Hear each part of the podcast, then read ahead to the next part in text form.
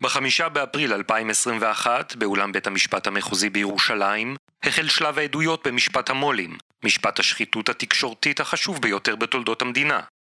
מאז ממשיכות העדויות במשפט לחשוף כיצד ברוני העיתונות הישראלים מספסרים בעיתונאים, בהיסטוריה ובציבור כדי לצבור עוד כסף ועוד כוח. זהו סיפורם. זהו הסיפור שלנו.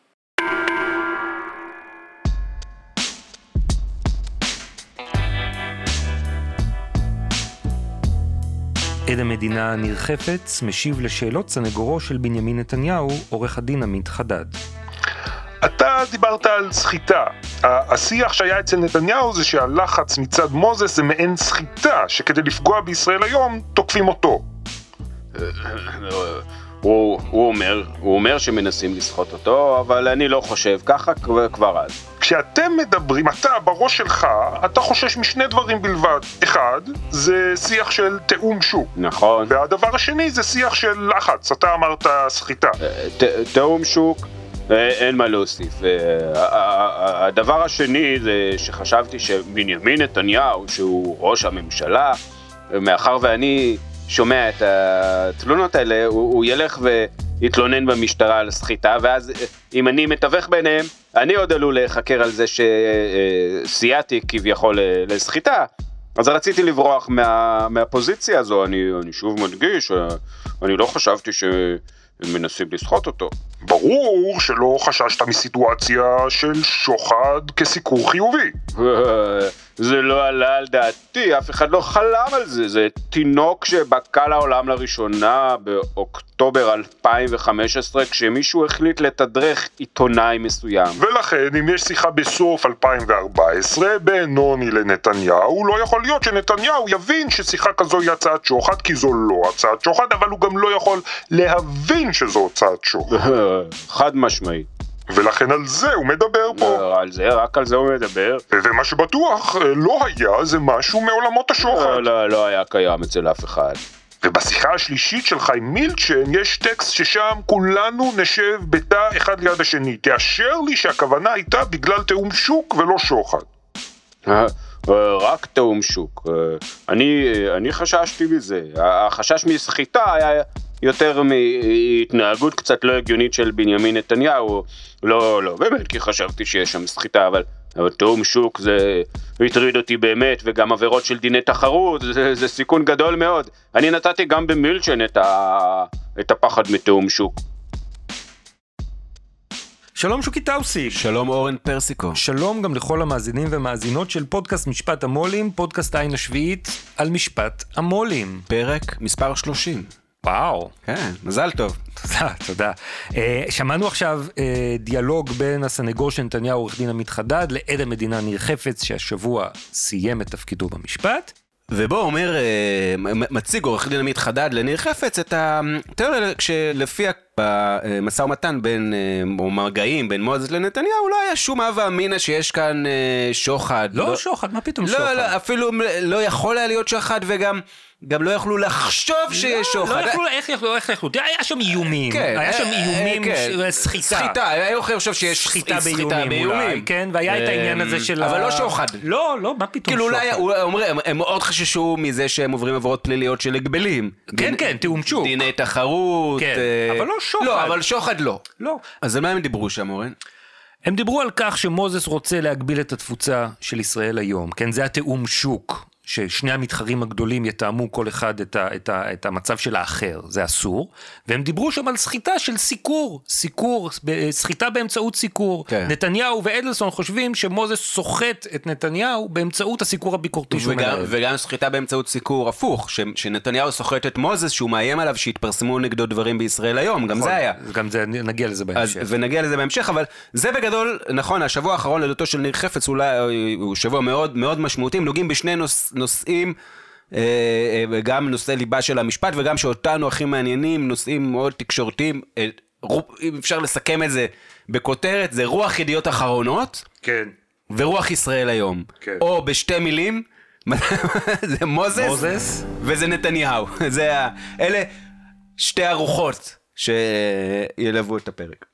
אז בשביל להבין מה זה רוח מוזס, יש לנו פה את מקורבו, עד המדינה ניר חפץ. אבל מסתבר שגם מקורבים למוזס מתקשים לדעת מה באמת הוא חושב. עד המדינה ניר חפץ משיב לשאלות סנגורו של בנימין נתניהו, עורך הדין עמית חדד. אה, בחקירתך במשטרה בעשירי לחמישי אתה אמרת, אני מכיר את נוני כמו את כף ידי, מאשר? כן, כן, הכל אבל צריך אה, להיגזר מהתנהלות. זה, אה, זה הכל יחסי לאנשים אחרים בידיעות אחרונות. אה, יש אנשים אחרים, למ- למשל עבדתי עבור נוחי דנקנר, היחסים איתו היו הרבה יותר קרובים כי הוא, הוא טיפוס כזה, אז הכל יחסי. יחסית לאנשים אחרים בקבוצת ידיעות אחרונות, אה, אני הייתי קרוב יותר. אה, ידעת מה דעתו של מוזס על נושאים, דיברת איתו. אה, גם פה צריך לסייג, כי מדובר באדם שלא משתף הרבה. למשל, נושא הדעה של מוזס על ראש הממשלה לשעבר נתניהו, הכרת. לא. יכולתי להתרשם למשל מהאווירה בבית ידיעות אחרונות, מאנשים שקרובים אליו, אה, מה, מה שהם אומרים. אה, האם ישבתי מול ארנון מוזס והוא אמר לי מה דעתו על בנימין נתניהו, אה, חוץ מזה שהוא לא מאמין לאף מילה שיוצאת מהפה שלו? לא. אז יש אנשים מקורבים כמו חפץ, אבל גם הם, כדי לדעת מה מוזס חושב, הם צריכים לשמוע מאנשים שקרובים אליו. קרובים אליו. מי זה אנשים שקרובים אליו? לדעתי זה לא אנשים שקרובים אליו, כן. לדעתי זה- איש שקרוב אליו. איזה איש? כי היו הרבה אנשים שקרובים, היה בזמנו שתיארו את צ'ילו דבר, אחד מהעורכים הראשיים של העיתון, כאיש סודו. והאיש. השליחויות של נוני מוזס, רפי גינת היה נחשב, היו כל מיני אנשים שנחשבים וקוראים אליו גם בקרב הפוליטיקאים, אבל הם כולם באים והולכים. יש אחד שהוא אה, היה ונשאר, כן. אה, אף אחד אה, ב- בציבור הרחב לא מכיר את השם, חיים רוזנברג. חיים רוזנברג. חיים רוזנברג. הזכרנו אותו באחד הפרקים. כן, הוא עכשיו- מנהל המשק. הוא, זהו, עכשיו הוא לא העורך הראשי, הוא לא המנכ"ל, הוא לא הסמנכ"ל, הוא לא האחראי הטכנולוגיה, הוא מנהל המשק. מנהל את המשק. מ- כן, עכשיו מה זה המשק של ידיעות אחרונות? מה? זה להבין מה נוני מוזס רוצה. אגב, גם לאבא של נוני מוזס, נוח, גם לא היה חיים רוזנברג. לחיים רוזנברג, רוזנברג שלו קראו נחמיה מאירי. הוא היה מוציא ומביא, אה, אה, היה ראש מערך האבטחה, אני חושב היה הטייטל שלו. בידיעות אחרונות. בידיעות אחרונות. מה הוא עשה לפני זה? אז זה באופן מעניין, באופן מעניין, מי- יד ימינו, איש הביצוע של אביו של נוני מוזס, היה, הקריירה הקודמת שלו הייתה ראש יחידת החיסולים של המוסד. שמע, זה הכל בליהוק. כן. ככה אתה... זה, אתה יודע, עכשיו, גם, אתה יודע, כאילו, אתה שואל את עצמך, כאילו, יש מו"ל של עיתון, הוא אומר, "אוי, אני צריך מישהו ש... עוזר, מין סוג של עוזר אישי, ימיני. מתווך, מאכר, כן. באטלר. אה, את מי אה, אני אקח? כן, איזה ש- איזה ניסיון הוא צריך? דיפלומט, אולי עורך דין. כן, הוא אולי מבין בכתיבה, אולי, ראיית חשבון שיודע לקרוא מאזנים. לא. אה, אתה יודע מה, תביא לי את ראש יחידת החיסולים של המוסד. אז אה, מוזס הוא אדם סגור, הוא גם קיבל כנראה חינוך. בלשון המעטה. חינוך טוב מאבא שלו והבין אה, מה, מה צריך לעשות כדי לנהל עיתון. אבל אה, מחפץ אנחנו לומדים הרבה על איך שנתניהו תופס את מוזס. כי אם נתניהו הרבה פחות סגור ממוזס, הרבה יותר מבטא את מה שהוא מרגיש, ומסתבר שזה, כבר דיברנו על זה, שילוב של פרנויה ו... ו, ו, משטמה, אה, איבה ללא גבולות, נדמה לי הוא קרא לזה. ממש ודמוניזציה של מוזס, ו- ו- וחפץ אומר, זה, יש בקטע הזה של נתניהו, חסר לו קצת בוחן מציאות. זאת אומרת, הוא כמובן, יש לו בוחן מציאות מצוין, כן, הוא מנהיג דגול וזה, בקטע הזה, אה, ממש כמו דוקטור ג'קי ומיסטר הייד, זה קורה לו כשאתה מתחיל לדבר איתו על, כן, על זה מוזס, ביטוי- ביטוי של לי חפץ, על הוא נתניהו. אומר את זה בעדות. כן. כשהוא מתחיל לדבר על מוזס, נהפך למיסטר הייד, השיקול דעת שלו עובד. עכשיו לאן, עד לאן מגיעה הפרנויה של נתניהו ממוזס, כך לפי חפץ? קודם כל, מבחינתו מוזס שולט בכל אות שמתפרסמת בעיתון ידיעות אחרונות, באתר ynet, ברשת המקומונים. הוא הוא אומר, התודעה שלו היא שהם, העיתונאים שלו, הם חיילים על לוח השחמט, שהם לא אנשים עצמאיים. אבל יותר מזה, מבחינתו מוזס גם שולט בכלי תקשורת אחרים, וגם על זה שמענו, נכון? אז גם השבוע חפץ חזר על זה ואמר שלדעת נתניהו, הזרועות של מוזס מגיעות למשל לגלובס, למשל לבן כספית, למשל לרביב דרוקר, גיא פלג. כן. אז על גלובס אנחנו שמענו עדויות להתערבויות של אה, מוזס גם מצד שאול אלוביץ', הבעלים של וואלה, שחשב שקמפיין שמתנהל שם נגד בזק, כן, אבל גם פישמן, מוזס. פישמן על הנייר הרי החזיק יותר מניות בידיעות אחרונות מנוני. נכון, זה- השותף, זה- צריך זה להגיד, הגיוני, כן. השותף של נוני בידיעות אחרונות למשך כל השנים האלה היה היה... הבעלים של גלובס פישמן. אוקיי. אה, כספית... אבל בן כספית הוא במתחרה המיתולוגי, מעריב. המיתולוגי של מעריב, אבל גם, כמו שאמרנו, בהרבה צמתים מרכזיים, העמדות שהוא מביע מסתדרות יפה מאוד עם העמדות של כן. אה, וזה מוזס. גם אה, האמירה הזאת של בוא נקרא לזה איזשהו איזושהי קרבה איזשהו תיאום בין בין נוני לכספית בוא נגיד ששמענו את זה עוד לפני עדותו של חפץ. דרוקר זה מוזר.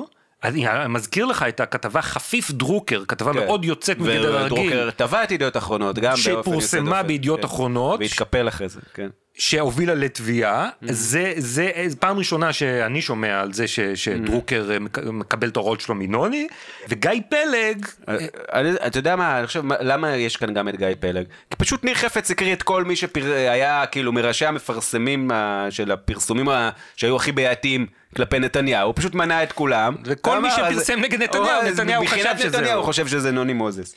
עכשיו יותר מזה, מבחינת נתניהו, מוטת השליטה של נוני מוזס גם חורגת מעולם התקשורת. הוא היה משוכנע, אומר חפץ, שלא רק גופי תקשורת מופעלים על ידי נוני, אלא גם פוליטיקאים. הוא, הוא חשב למעשה שהאופוזיציה שלו בכנסת זה הכל נוני, שכולם שם בובות.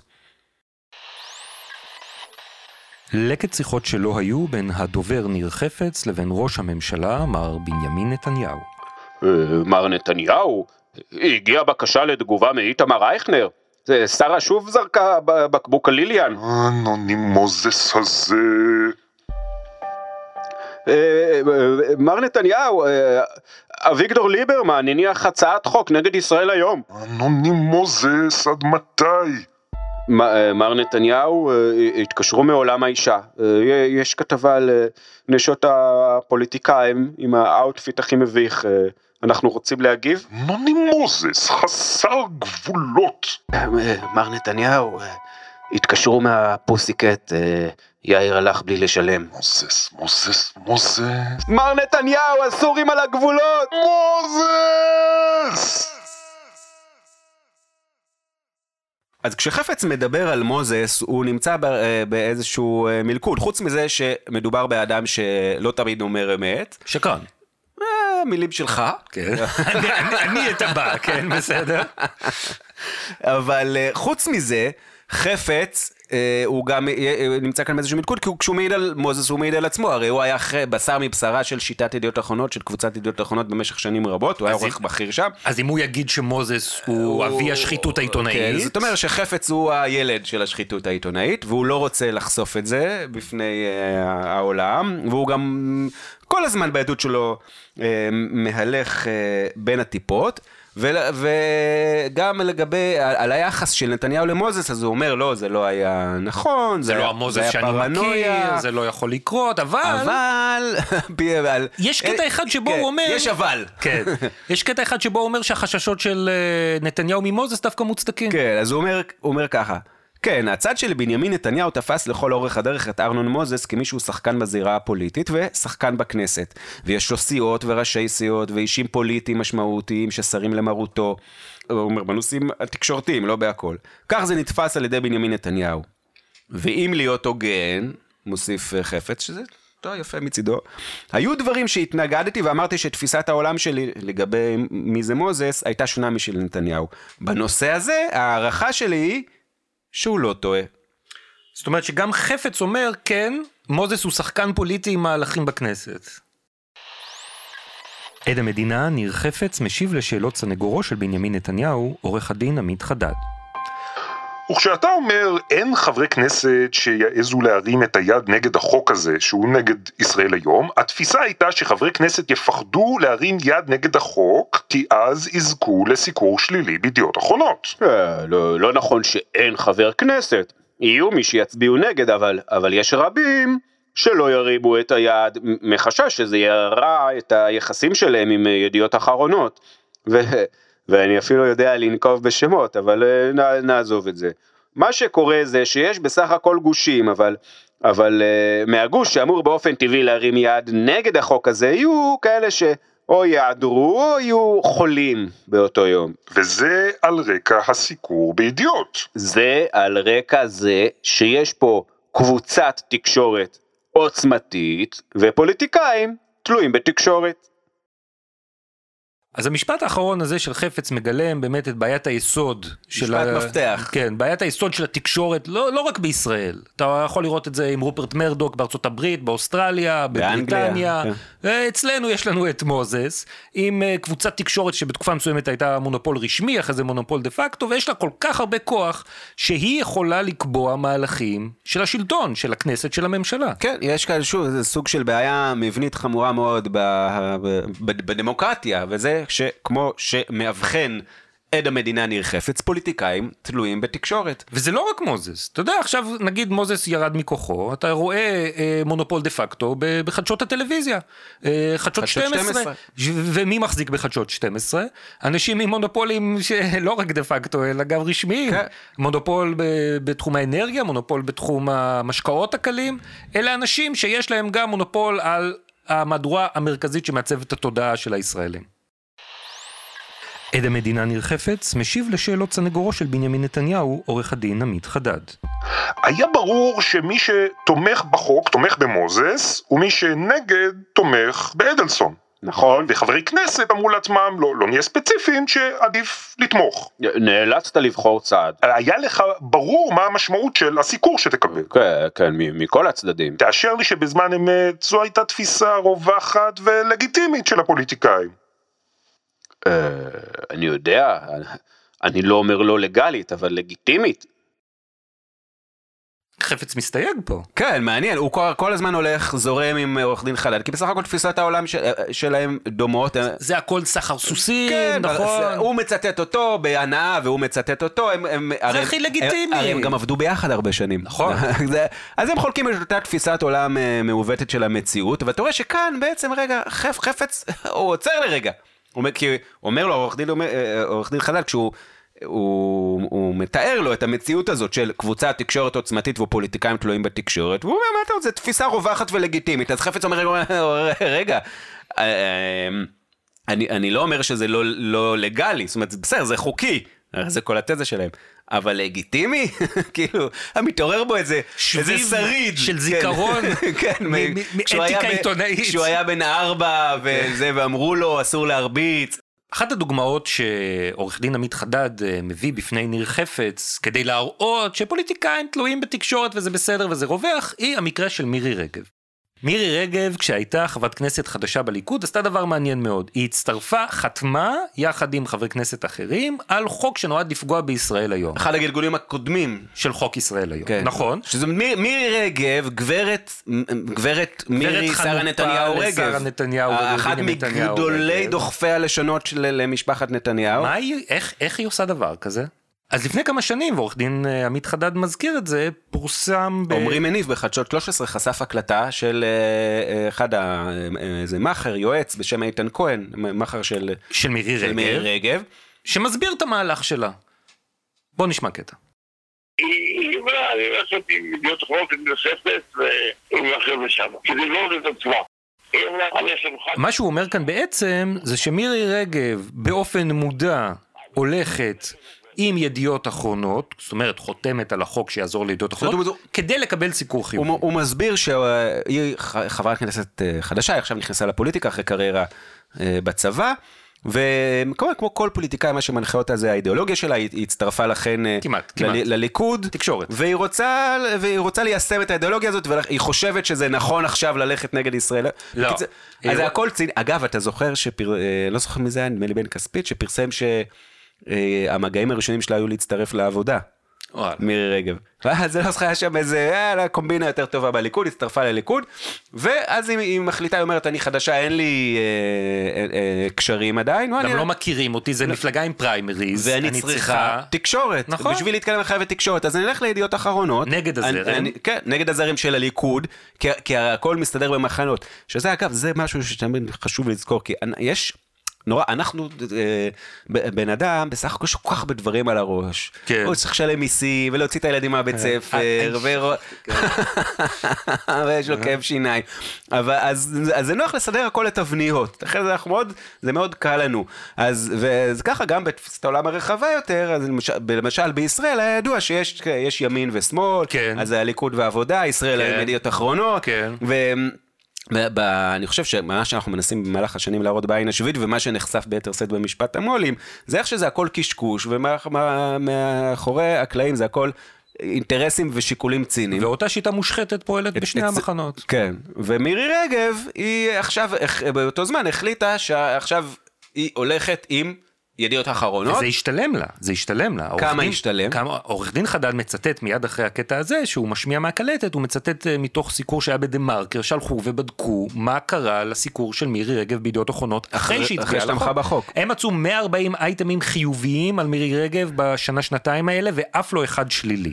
עכשיו בנקודה הזאת, זו הייתה הפעם הראשונה שהעורכת הדין של נוני מוזס, עורכת הדין איריס ניב סבג, קמה והתנגדה. כי בעצם יש לנו פה מקרה מעניין. בשונה מתיק 4000, שבו גם הסנגורים של בני הזוג שאול ואיריס אלוביץ' וגם הסנגורים של בנימין נתניהו מאוחדים באותה חזית, הם ההרמונים עובדים ביחד, עובדים בתיאום. פה יש בעיה. עורך הדין עמית חדד מנסה להראות שהסיקור בידיעות אחרונות קשור ישירות להתנהגות של הפוליטיקאים בכנסת. ועורכת הדין של מוזס, אנחנו נדבר על זה עוד מעט, רוצה להראות שאין שום קשר בין הסיקור, ש, שזה בכלל לא נכון. וברגע שהוא מציג את הדוגמה הזאת של מירי רגב, שקיבלה סיקור חיובי בידיעות אחרונות בעקבות ההצבעה שלה על החוק נגד ישראל היום, קמה עורכת הדין איריס ניב סבג, ואומרת, אני מתנגדת לזה, אני מתנגדת להנחה המובלעת בשאלה שהיה פה סיקור חיובי כתוצאה מהצעת החוק. ועמית חדד לא רוצה לפתוח חזית אה, מלאה מול הסנגורים של מוזס, הוא אומר, כן, כן, כן, אני לא מתכוון שהיה, זה לא, משנה, זה לא עובדתי. אני רוצה להגיד אני רק, איך... מל... אני רק מלרלר כאן. איך תפסו את זה הפוליטיקאים. וזה חוזר על עצמו עוד פעם ועוד פעם. גם כשהוא מקריא פוסט של אה, זהבה גלאון, שהיא אה, מתארת כיצד בזמן שהייתה חברת כנסת, יושב ראש מרץ לדעתי, היא התנגדה לחוק ישראל היום, וקיבלה איומים, אמרו לה, אנחנו נש... נשחט אותך בידיעות. ו- ונוני מוזס שומע את זה וקופץ, מסתכל ישר על ניב סבק, והיא ישר קמה ואומרת, אני מתנגדת, גם זה לא נכון, אנחנו לא יכולים, אין לו שום י- י- י- ידיעה אישית על מה שזהבה גלאון שמעה או לא שמעה. וזה קורה עוד כמה פעמים בכל פעם שעורך דין עמית חדד מנסה להראות את הקישור הזה, כי מבחינת מוזס אין שום קשר בין הפעולות של החברי הכנסת לבין איך שמסקרים אותם בעיתון. כן, אז זה מאוד מעניין ה- המתח הזה בין, בין הנאשמים, אה, ומעניין לראות מה, מה, מה ימשיך עם זה הלאה, במיוחד כשאנחנו יודעים שברקע כל הזמן, כל הזמן, כל הזמן, יש מגעים שונים ובעיקר משונים לעסקת טיעון. ואז זה בדיוק העניין, אם נהיה תלויים אה, אחד בשני או אחד לצד השני. עכשיו אני רוצה, לקראת המשך הדיון שלנו בשיטת ידיעות אחרונות, העצמאות של עיתוני, עיתוני ידיעות אחרונות ומוזס כ, כאביר חופש העיתונות, מול נאור. מול נאור, להתעכב רגע על הדוגמה הזאת של הפוסט של זהבה גלאון, כי זה באמת מקרה מאוד מעניין. כן. זהבה גלאון היא, יצ... אה, היא באמת הייתה פוליטיקאית אמיצה בכל הקשור לתקשורת ו... ול... ולטייקונים. באמת היא אה, שברה המון נורמות של, אה, של פחד שמקובלות בקרב הפוליטיקאים. בין השאר היא יצאה באופן גלוי בשלב כלשהו נגד ידיעות אחרונות ואמרה שהחרימו אותה וסיקרו אותה באופן שלילי בגלל שהיא לא שיתפה, כן, לא שיתפה פעולה עם הדרישות החוק של העיתון. היום, כן. כן. עכשיו, בזמנו הגיעו אלינו הטענות האלה מסביבתה, עוד לפני שהיא פרסמה את זה, ועכשיו סיפור מצוין, סיפור טוב, רצינו לפרסם אותו, והל- והלכתי לבדוק. כן. ומצאת, כמו שדה מרקר בדקו את מירי רגב, בדקנו את uh, זהבה גלאון בידיעות אחרונות, והם מחקו אותה. ומצאנו ש-200 פרסומים. שליליים. לא. חלק, חלק היו שליליים, חלק היו אה, חיובי, היה, היה שם אפילו, אה, הזמינו ממנה טור ביקורת טלוויזיה, כאילו הכי, הכי סבבה. סתם מלכלכים על מוזס. אז אה, אה, זה דבר, זה דבר חשוב ומשמעותי. אנחנו בסוף לא פרסמנו את האייטם, ואז היא פרסמה את הפוסט, וזה התפרסם בכל מקום. ואני רוצה להגיד שאני חושב שזהבה גלאון, יכול להיות שהיה לה שם איזשהו, אתה יודע, אדם קרוב אצל עצמו, כן. אני זוכר, שאלתי אותם, תביאו לי איזה דוגמאות, כן. תביאו לי דוגמאות, איפה, איפה ניסו לחסל אתכם. אז אמרו לי, ב, כשיוסי שריד מת, לא הזמינו ממנה הספד. אז אמרתי, אה, וואלה, אז מה- מי מי אה, הזמינו? מאילן גילאון. אוקיי, בסדר, אז אולי הם העדיפו את אילן גילאון, למה? אז הם לא רצו את גלאון, הם רצו את גילאון, אז זה, מסע חיסול? כן. אז היה נראה, אז, אתה יודע, אפשר, אז אפשר להגיד, אוקיי, זהבה גלאון זה סתם היה בכיינות ו, ו, ושקרנות אה, ו, וזה לא נכון. אבל אני לא חושב, אני חושב שהסיפור הוא עוד יותר מורכב. אני חושב שההרגשה שלה אותנטית. כן הייתה נכונה, ואני, כן. ואני מאמין לה שאמרו לה, אנחנו נחסל כן, אותך. כן. אבל זה בדיוק הדוגמה לשיטת ידיעות אחרונות. ידיעות אחרונות זה לא מעריב של נוחי דנקנר. זה לא, זה לא... לא וואלה של אלוביץ'. סתם, סתם מקום מושחת. זה שיטה. סת, לא סתם אנחנו קוראים לזה שיטה. וזה זה מארג מורכב שאתה, קשה לך לשים את האצבע. ובנקודות קריטיות, הוא יודע איפה, איך הוא קרא לזה? לסובב את הספינה. כן. זה לא, אה, אה, אה, אתה יודע, באיזה שמסובבים נושאת מטוסים בנהיגה פרועה. זה, זה, זה נהיגה מאוד קטנה, ואני חושב שזה איזה... רב אומן. סנטימטר לפה, סנטימטר, כן. רב אומן קרא לו נתניהו. כן. וזה זה עכשיו בשיח בין ה- הסנגורים והעדים והשופטים והמשפט, זה לא תמיד עולה. כי השופטים בטח שלא מבינים תקשורת, הסנגורים מבינים היטב אבל משקרים, והעדים גם, זה, אומרים מה ש... הם לא אומרים מה שהם לא רוצים להגיד. והנושן האמיתי, התחושה הזאת של איך, איך זה פועל, השיטה העדינה והמתוחכמת הזאת, היא רק מדי פעם צפה ועולה לנו מבין השורות. אבל מבחינת אה, עורכת הדין של נוני מוזס המצב הרבה יותר פשוט. עד המדינה ניר חפץ משיב לשאלות הסנגורית של נוני מוזס, עורכת הדין איריס ניב סבג. אני לא חולקת חלילה על מה שאמרת בחקירה הראשית שלך, על איך שהדברים מתנהלים בידיעות אחרונות, גם במובן הזה של רוח המפקד. אבל אני רוצה להראות לך שמחוץ לנושא של רוח המפקד, אנחנו טוענים שמוזס לא מכתיב את התכנים בידיעות אחרונות, לא בעיתון ולא באתר, ואנחנו טוענים שמוזס מאמין במתן חופש לאנשי המקצוע, ומשתדל לתת עצמאות לכתבים שלו ולעורכים כמובן. כשחקרו אותך בראשית על העשור שלך בידיעות, אתה בעצמך התייחסת לחופש המוחלט שקיבלת כעורך. חופש הוא אף פעם לא מוחלט, כמעט מוחלט. אה, רב מאוד, תאשר לי שנוני מוזס לא משתתף בישיבות המערכת. אה, נכון? ויותר מזה, גם כשאתה עורך שבעה ימים, הוא לא מדבר עם אנשים תחתיך. אה, ממש לא. לכל כללי יש יוצאים מן הכלל. יש אנשים שעובדים שם עשרות שנים ומכירים אותו, אבל, הוא לא מדבר איתם על תוכן הכתבות. אני מתעסקת בתכנים. אני רוצה להראות באמצעותך שהוא לא נהג להשפיע בתכנים, הוא לא מתערב בתכנים, זה לא סוג ההתערבות שלו כמו"ל. אתה מאשר? את, את מאוד מכלילה. אה, אדם שנולד בתוך העיתון הזה והוא הוא מבין עיתונות והעיתון זה הוא, זה, זה לא עסק בשבילו, אז רוח המפקד היא לא רק על, ה, אה, אה, על הדוחות הכספיים, היא שורה גם על האופי של העיתון וה- והתוכן שלו. אה, אבל אה, האם ביום יום הוא מתעסק אה, בידיעות, מפעיל כתבים ואומר לעורכים מה לעשות? אה, התשובה היא לא. אבל האם יש לו השפעה? ברור שכן. למשל, כששלדון אדלסון דורש עבור הפסקת אש עם מוזס, שבכל קבוצת ידיעות לא תהיה מילה אחת רעה על משפחת נתניהו, זה דבר ש... אה, שלפי הבנתי זו סחורה שמר מוזס אה, לא יכול לספק, הוא, הוא לא יודע לספק אותה, אין לו יכולת להוריד הוראה בתוך קבוצת ידיעות אחרונות, גם לעורך ynet, גם לעורך ידיעות אחרונות וגם לעורך המקומונים, אל תפרסמו, זה לדבר סינית, הוא, הוא, הוא לא יכול לספק סחורה כזו גם אם הוא רוצה, אה, מעולם לא יורדות כאלה הוראות והוא לא יכול לתת הוראות כאלה. כי מה, מה יקרה אם ייתן הוראות כאלה? יחשבו שהוא השתגע, זה, זה גם מיד ידלוף החוצה לעיתונים אחרים. אם מר מוזס היה מוריד כזו הוראה לאורחים שלו, זה היה דולף, זה, זה לא יכול לעבור.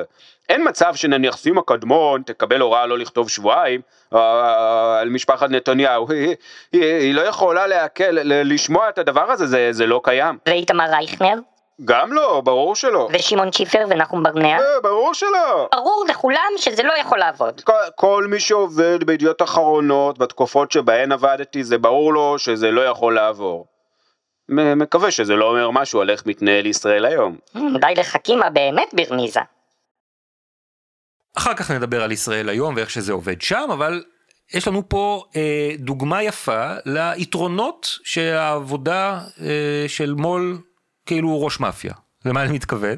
זאת אומרת שאתה אתה לא מנחית הוראות כאלה, כמו שנוחי דנקר עשה במעריב, כמו שאלוביץ עשה בוואלה, אתה משרה את הרוח שלך, אתה מדבר רק עם החיים רוזנברג שלך שמעביר את ההוראות, והכל בלי להשאיר עקבות. כן. ואז כשאתה מגיע להליך פלילי שבו אתה נאשם בהטיית סיקור כהצעת שוחד, אל קפולה לא דיבר איתי. לא יכול להיות, מה פתאום, הוא אף פעם לא נתן את ההוראה הזאת. כן, עכשיו אני יודע כב- בוודאות מכלי ראשון, מאנשים ששוחחתי איתם שעבדו בידיעות, שבהחלט כן מדברים גם מעל ומתחת לראש של העורך הראשי או של העורך המוסף.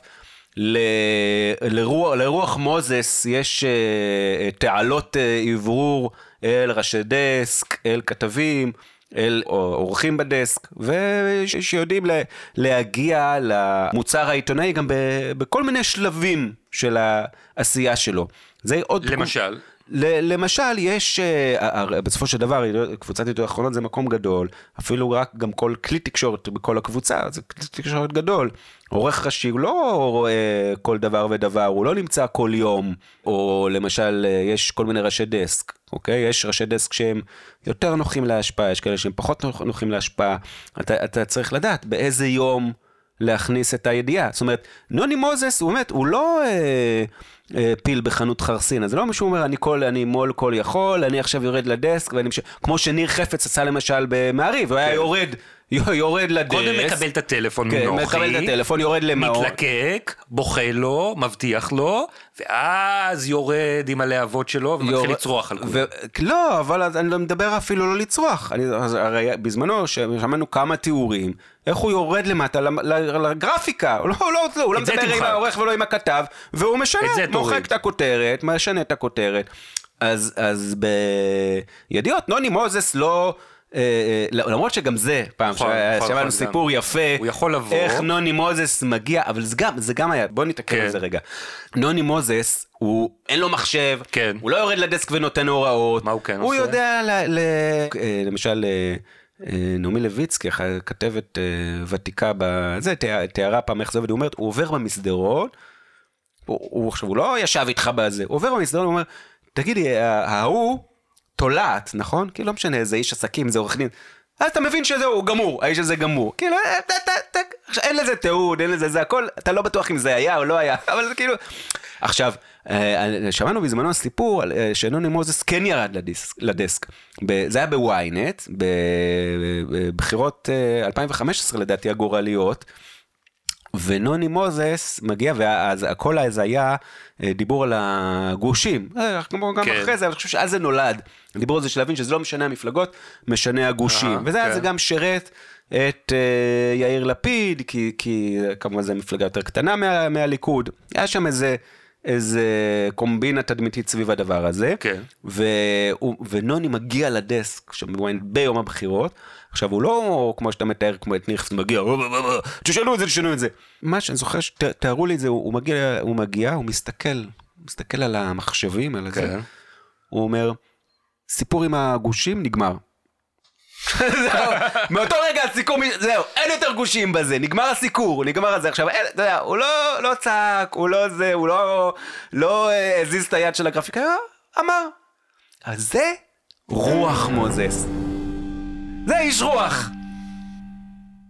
בזמן שהסנגורית של אה, מוזס, עורכת הדין אה, איריס אה, ניב סבג, חוקרת את חפץ, היא מנסה להראות שהסיקור בידיעות אחרונות נובע כולו ממניעים עיתונאיים טהורים, והיא נותנת כל מיני דוגמאות לסיקור דווקא שלילי של נתניהו לאורך השנים, ומנסה לטעון שזה לא קשור לא להקמה של ישראל היום, כי זה היה לפני, ולא לאיזשהו חוק כזה או אחר, פשוט כשמגיע סיפור טוב מפרסמים אותו. ואחת הדוגמאות שהיא נותנת זה אה, תחקיר שפרסמו שחר גנוסר ושוש מולה, אה, זה נקרא הון שלטון ומלון, זה פורסם אה, בשנת 2007 ועוסק באופן שבו מקורבי נתניהו קיבלו קרקע יוקרתית לבניית מלון בירושלים ללא מכרז, אולי אה, לנת במלון הזה, אני לא יודע, מלון... לדעתי הוא לא נבנה בסוף, אם אני לא טועה, זה היה על, מה, על מכון הסיבים ששם בסוף הרחוב. וזה- מלון ארבע העונות כן. במושבה הגרמנית. וכשהיא מציגה את התחקיר הזה לניר חפץ, היא אומרת לו את אותו דבר, זה הגיע סיפור והחלטתם לפרסם אותו. והוא מאשר לה. והיא אומרת, תראה, אה, למרות שאתה ימני, בדעותיך קרוב לנתניהו, ולמרות שכבר יצא ישראל היום, שכאן היא מתבלבלת, היא זה- זה- זה היא רצה- להראות- שגם לפני, אבל זה היה אחרי, לא משנה. בכל מקרה יש לך. תחקיר שיש לו ערך עיתונאי ואתם מפרסמים, וחפץ אומר? כן, זה תחקיר שהביא הכתב, נדמה לי שחר גינוסר, כן, שחר גינוסר, והוא לפי הממצאים והראיות, עם עבודה גם מול משרד עורכי הדין של קבוצת ידיעות, הוא מתפרסם, התחקיר כפי שהוא, בלי הנחות, אין פה שום מעורבות של מוזס בשום שלב. בלי הנחות, בלי מעורבות. כן. אבל מה? במקרה, כמה שנים אחרי זה, כן, שחר גינוסר, כבר לא סיפר- בידיעות אחרונות, כותב מאמר בהארץ, והוא כותב ככה: מצד אחד צריך לומר שבעיתון שבו עבדתי, גם כאשר היו מניעים זרים, בסוף כמעט הכל התפרסם. מצד שני, זה קרה אחרי עיכובים מדהימים ומאבקים פנימיים מתישים, ולא פעם היה צורך למצוא בדרך יצירתית מסלול עוקף נוני מוזס, כדי שמידע חשוב לא יישאר קבור רק בין מוספי העיתון. בסופו של דבר החלטתי להרים ידיים ולעזוב, לאחר שהאחריות על כל המידע שהגיע אליי, הועברה לעורך שהמדור שלו התבלט בהעלמת תחקירים. לא יכולתי לשכוח איך סירב לפרסם אפילו תחקיר שחשף שחיתות במתווה הגז. כן. מתווה הגז, אגב, היטיב במיוחד עם הטייקון אה, יצחק תשובה, ש... חבר של מוזס. כן, מה זה, מה זה חבר שהלווה לו אה, ב- בין חברים. מאות מיליונים, כן. אה, שוקי, אתה יכול לה- להלוות לי כמה מאות מיליונים? לא.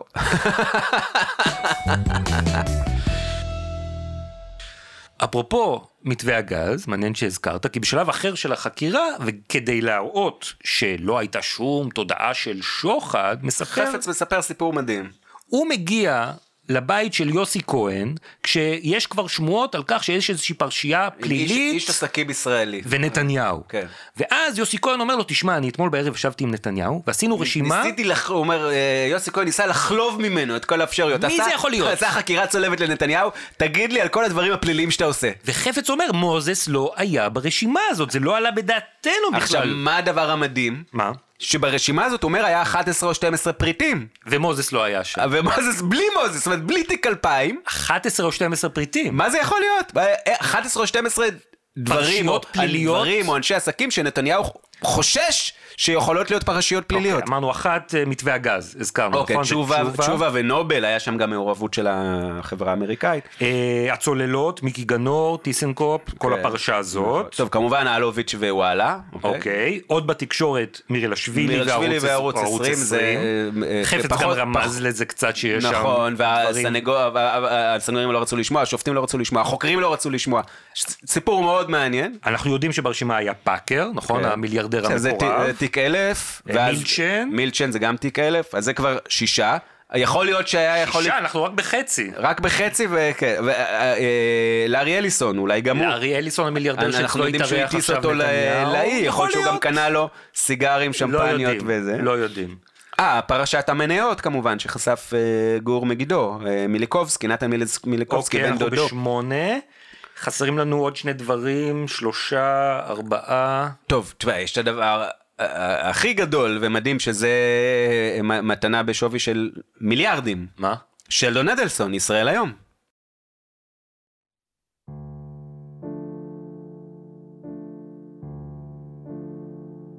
יומני היקר, מסר מביבי לנוני, יום חמישי, 17 בדצמבר 2009. ביום שלישי לפני יומיים אה, ביבי קרא לי לחדרו. הוא ביקש שאלך לנוני ואעביר לו מסר בקשר להצעת החוק שמתגבשת בכנסת נגד העיתון ישראל היום. ביבי אמר ששלדון רואה בזה חציית קו אדום, ושהוא יכול להדפיס 600 אלף עותקים ואפילו מיליון. לדבריו, שלדון גדל כאיש עסקים בלס וגאס, הוא נלחם שם וניצח את הגנגסטרים הכי גדולים ולא כדאי להיכנס איתו למלחמה. עוד אמר שגם הוא לא יסכים לח- לחטוף מנוני, כמו בקדנציה הקודמת, ולהבליג. אה, הפעם, לדבריו, הוא יפעל, והמצב שלו הוא לא כמו שהיה פעם. אמר ולא פירש.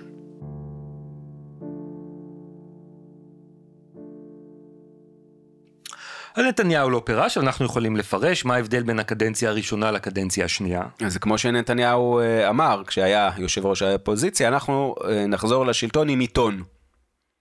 נכון, כי ראינו, יש פה אה, קבוצת תקשורת עם המון כוח שמשפיעה על הפוליטיקאים, מוזס הוא בעצמו שחקן פוליטי, ונתניהו לא מוכן לשתף פעולה עם מה שהוא תופס כסחיטה של, של אל מדיה, אתה יודע, הוא אומר, אני בחרו אותי, אני ראש ממשלה, יש פה בן אדם שלא נבחר, הוא יגיד לי מה לעשות? לא, אני אביא מולטי מיליארדר גנגסטר מארצות הברית, והוא יסחט אותו. עכשיו באופן רשמי נתניהו כמובן אה, לא מאמץ את הנרטיב הזה, כן? מה הוא... זה לא מאמץ? הפ- הפוך, הרי הוא, הוא גם הצהיר על זה בשבועה, הרי זה הגיע, בזמנו כמה פעמים זה הגיע להליכים משפטיים, הקשר המושחת הזה של נת, נתניהו ו, ואדלסון. נכון, ו- הראשון שהעמיד את זה למבחן עורך הדין שחר בן מאיר, אה, עתר לוועדת הבחירות המרכזית וטען שישראל היום זה עיתון שהוא בעצם עבירה על- תעמולה. עבירה על חוק הבחירות. ו, ונתניהו הכחיש את זה מכל וכול. בתצהיר מטעמו, מה הוא אמר? לתנועת הליכוד וליושב ראש תנועת הליכוד וראש הממשלה, מר בנימין נתניהו, אין ולא היה כל קשר של שליטה או קשר ארגוני כלשהו, מכל מין וסוג שהוא, עם ישראל היום, או עם מערכת העיתון, או עם עיתונאים הכותבים בו, שהיה בו, או שיש בו כדי להשפיע על שיקולי העריכה של העיתון, או על תכניו, או על הקמתו, היווסדו, או על ניהולו השוטף. ועורך הדין אה, אבי הלוי שהיה היועץ המשפטי של הליכוד ובא כוחו של נתניהו באותו הליך הוסיף ואמר שלליכוד ולמר בנימין נתניהו יושב ראש הליכוד וראש ממשלת ישראל אין ולא הייתה זיקה כלשהי שהיה בה כדי להשפיע על עריכת התוכן בעיתון ישראל היום ועל התכנים המתפרסמים בו. נתניהו רק כשהוא בא לרכבת, ל- ל- לנסוע לעבודה, זה הוא- מפתיע הוא- אותו מה הוא- כן, שיש. הוא פתאום רואה את העיתון. אה, תמונה שלי שמו בשער. איזה קטע. אבל חפץ מתאר מצב אחר לגמרי. העד ניר חפץ משיב לשאלות הסנגורית של נוני מוזס, עורכת הדין איריס ניב סבג. אה, אה, בנימין נתניהו היה מעורב בגיוס המשקיע שלדון אדלסון ל- להקים את ישראל היום. אני בטוח במאה אחוז שהעיתון הזה הייתה לו אה, מטרה לחסל את ידיעות אחרונות. כי על פי התפיסה של בנימין נתניהו, מר מוזס ניסה לנהל את המדינה במקומו. ההקמה של ישראל היום, המוטיבציה זה לחסל את ידיעות. כך אני תפסתי את זה, ויש לי עוד אישוש. נתן אשל בשנת 2009 תיאר לי באופן פרטני, הוא, היה אז ראש הסגל של אה, נתניהו, שהסיבה שהוקם ישראל היום הייתה בשביל אה, לחסל את ידיעות אחרונות. הוא אפילו סיפר לי שלפני שקם ישראל היום הוא הלך לנוני מוזס למשרד מטעמו של שלדון והזהיר אותו שאם הוא לא יפסיק להיות עיתון עוין כלפי נתניהו יקום הדבר הזה בבעלות שלדון ויחסל את ידיעות. איים עליו שאם העיתון לא יתיישר יקום הדבר הזה. אה, סיפר לי את זה ב- בלשכת ראש הסגל של ראש הממשלה בגאווה. ובשיחה עם מילצ'ן אה, דיברתם גם על איומים מצד אדלסון ונתניהו נגד מוזס אחרי שקם ישראל היום. אני שמעתי את אה, המסרים המאיימים הללו מפיו של בנימין נתניהו כלפי ארנון מוזס הרבה פעמים וגם הייתי עד לשיחות טלפון שבהם לא הוציאו אותי מהחדר עם עמוס רגב שהיה באותן השנים אה, עורך העיתון שבהן בנימין נתניהו דרש מישראל היום להיכנס בכל הכוח במר מוזס, אה, אה, הייתי עד לשיחות כאלה. באופן אישי. כן, כן, וגם כל פעם שהיו נקודות הרתיחה האלה שאנחנו יושבים שלושתנו בחדר, שרה נתניהו, בנימין נתניהו ואני, ומתקשרים לשלדון ולמירי, ושלדון זה רע, רק ביבי היה מדבר איתו, מר נתניהו, סליחה, והיו מוציאים אותי, אבל הייתי כבר אה, מספיק לשמוע את הקונטקסט של השיחה, וזה אה, תמיד היה זעקות שבר שתעשו משהו נגד מר מוזס, אה, והם היו מתלוננים שהעיתון רך מדי מול מוזס. אז מסתבר הפתעה שביבי לא אמר אמת, כשהוא הצהיר שאין לו שום קשר, אבל חייבים להגיד שגם כל הדרבון שלו אה, להיכנס במוזס בעיתון לא הוביל למשהו משמעותי. לא, תראה, באיזשהו שלב כן התחילו ל- להתייחס לידיעות אחרונות ולמוזס ב- בישראל היום, כן, הם עשו את זה. באגרסיביות. מה, אולי היה- חסרת תקדים. אימפריית הרשע של נוני הרשע, זה מוזס. כמו, כמו עיתון לילדים, אימפריית הרשע של נוני מוזס עם, עם הקריקטורה המצחיקה הזאת שהוא... אה, מפעיל המריונטות מוזס ו- מפעיל מריונטות. ותמנונוני כן, וכל מה- זה. מה היה במדור אבל הזה? התוכן היה אפס מאופס. אגב, זה מצחיק, כי מי שהובילה את הסיקור התחקירי נגד ידיעות אחרונות, זה היה, לדעתי הייתה המזכירה של עמוס רגב. מירי עדן. מירי שטח, מירי עדן, לא זוכר כבר כן. את השם. אה, ומה שעשה זה פשוט, אה, כל פעם שבאה עין השביעית, או בדה מרקר, או בזה, התפרסם משהו על ידיעות אחרונות, אז הם עשו, הם עשו אייטם. פשוט אין להם שום יכולת עיתונאית עצמאית. שום, זה פשוט, כן, אז זה לא סתם שאומרים שישראל היום זה לא עיתון, אנשים חושבים ש... אתה יודע, יש כאן איזושהי העלבה פוליטית ומשהו ימין, שמאל וזה, לא, ישראל הם, הם פשוט אפסים. עוד התייחסות לחלק המשמעותי, הקריטי של נתניהו בתופעת ישראל היום, אנחנו אה, מקבלים בהפוך על הפוך מזה שעורך הדין של נתניהו, עורך דין עמית חדד, מנסה לה, לה, להציג אותו כקורבן, מישהו שמצא את עצמו לצערו לחוד בקרב הטיטנים בין שלדון אדלסון ו, ונוני מוזס. תוקפים את נתניהו, מוזס תוקף את נתניהו כדי לפגוע באדלסון, אבל מה, מה נתניהו? נתניהו, נתניהו מה... מסכן, נקלע לקו האש. חפץ לא, לא, מס- מקבל את זה. לא, לא מסכים. שואל אותו עורך דין אה, עמית חדד, אנחנו מדברים פה על שני השחקנים שלדון ומוזס. אז הוא אומר לו לא, חפץ אומר לא, עוצר אותו, אומר לא. זה גם בנימין נתניהו, זה שלושה שחקנים. יש פה שחקן אחד, והוא אומר לו שהוא הוא גם יותר חזק מעיתון. הוא ניסה להקים כלי תקשורת, הוא שחקן חבל על הזמן בשוק ב- התקשורת. בהמשך החקירה, חדד מתאר את נתניהו כבן ערובה, ש- שלחוד במאבק הזה. אז חפץ אומר לו, סלח לי, אבל המילה הזו לחוד אני לא מתחבר אליה. הוא מחולל. זה ביצה, ביצה ותרנגולת. לא הייתי שם את הקלפים שלי על המילה לחוד, אלא על המילה מחולל. מי שם קלפים? אני חושב שפה הדימוי שלו קצת הלך לאיבוד, אבל כן. לא, כי שלום אדלסון, קזינו, לס וגאס. אוקיי, אז כן. בסדר. הוא היה, הוא, היה שם שחקן גדול, לא איזה סט תמים שנקלע לאש ותפס תפס שוחה. It's all about him. זה הכל היה עליו. עכשיו, עורך דין חדד לא, לא כל כך שמח לשמוע את התשובה הזאת, אומר לו, ניר, אז לא אומר לו, זה ראש ממשלה. אה, ניר חפץ, אני חושב שאין בינינו הרבה מחלוקות, אבל אתה מקדים את המאוחר. אמרת לחוד, והוא לא לחוד, הוא הלוכד. עכשיו, אה, לא יודע אם שמתם לב, אבל אה, עורך דין עמית חדד אמר פה את השם המלא של ניר חפץ, ניר חפץ. ניר חפץ. כן. וזה בשונה מכל החקירה שלו, שהוא כל הזמן קורא לו ניר, ניר, ו- ניר, וכשפעם אחת אה, חפץ קורא לו עורך דין חדד, עמית. עמית. עכשיו, We're on the first name basis, אנחנו מאותו צד כאן.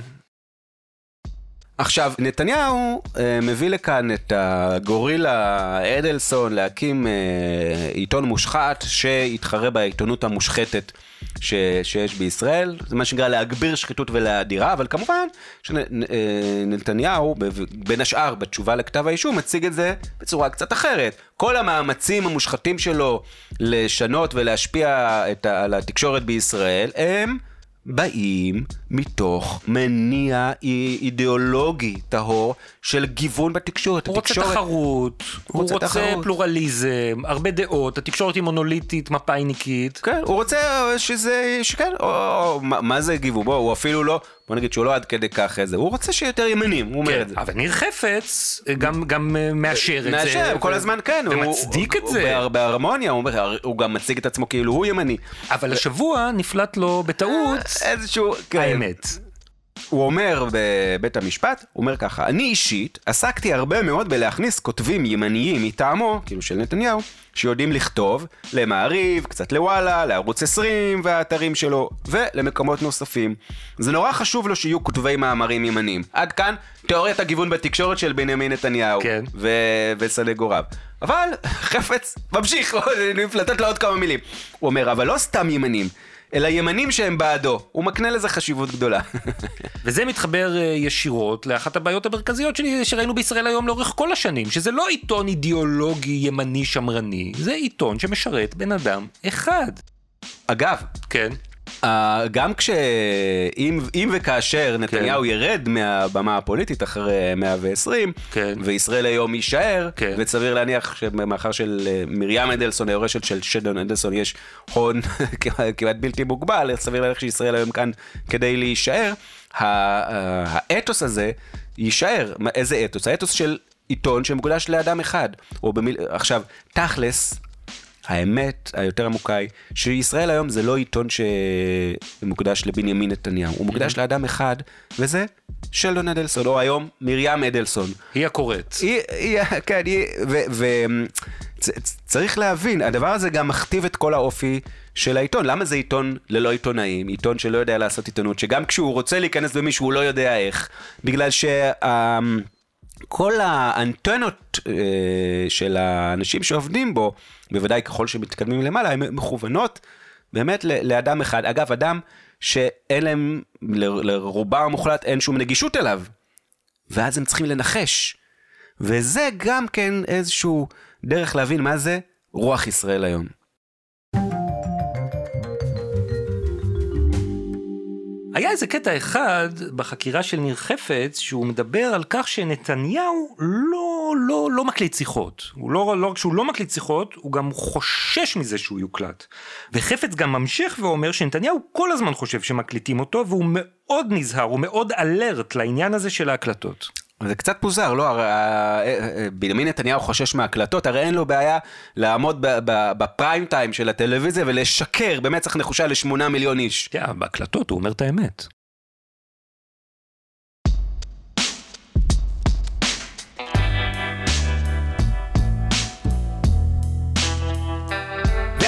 כאן פרק נוסף, פרק 30 של פודקאסט משפט המו"לים, פודקאסט העין השביעית על משפט המו"לים. תודה שוקי. תודה אורן. תודה גם לאוהד סטון על העריכה וההפקה, הבהרה חשובה. השיחות שהמחזנו כאן, חלקן נערכו לצורך בהירות.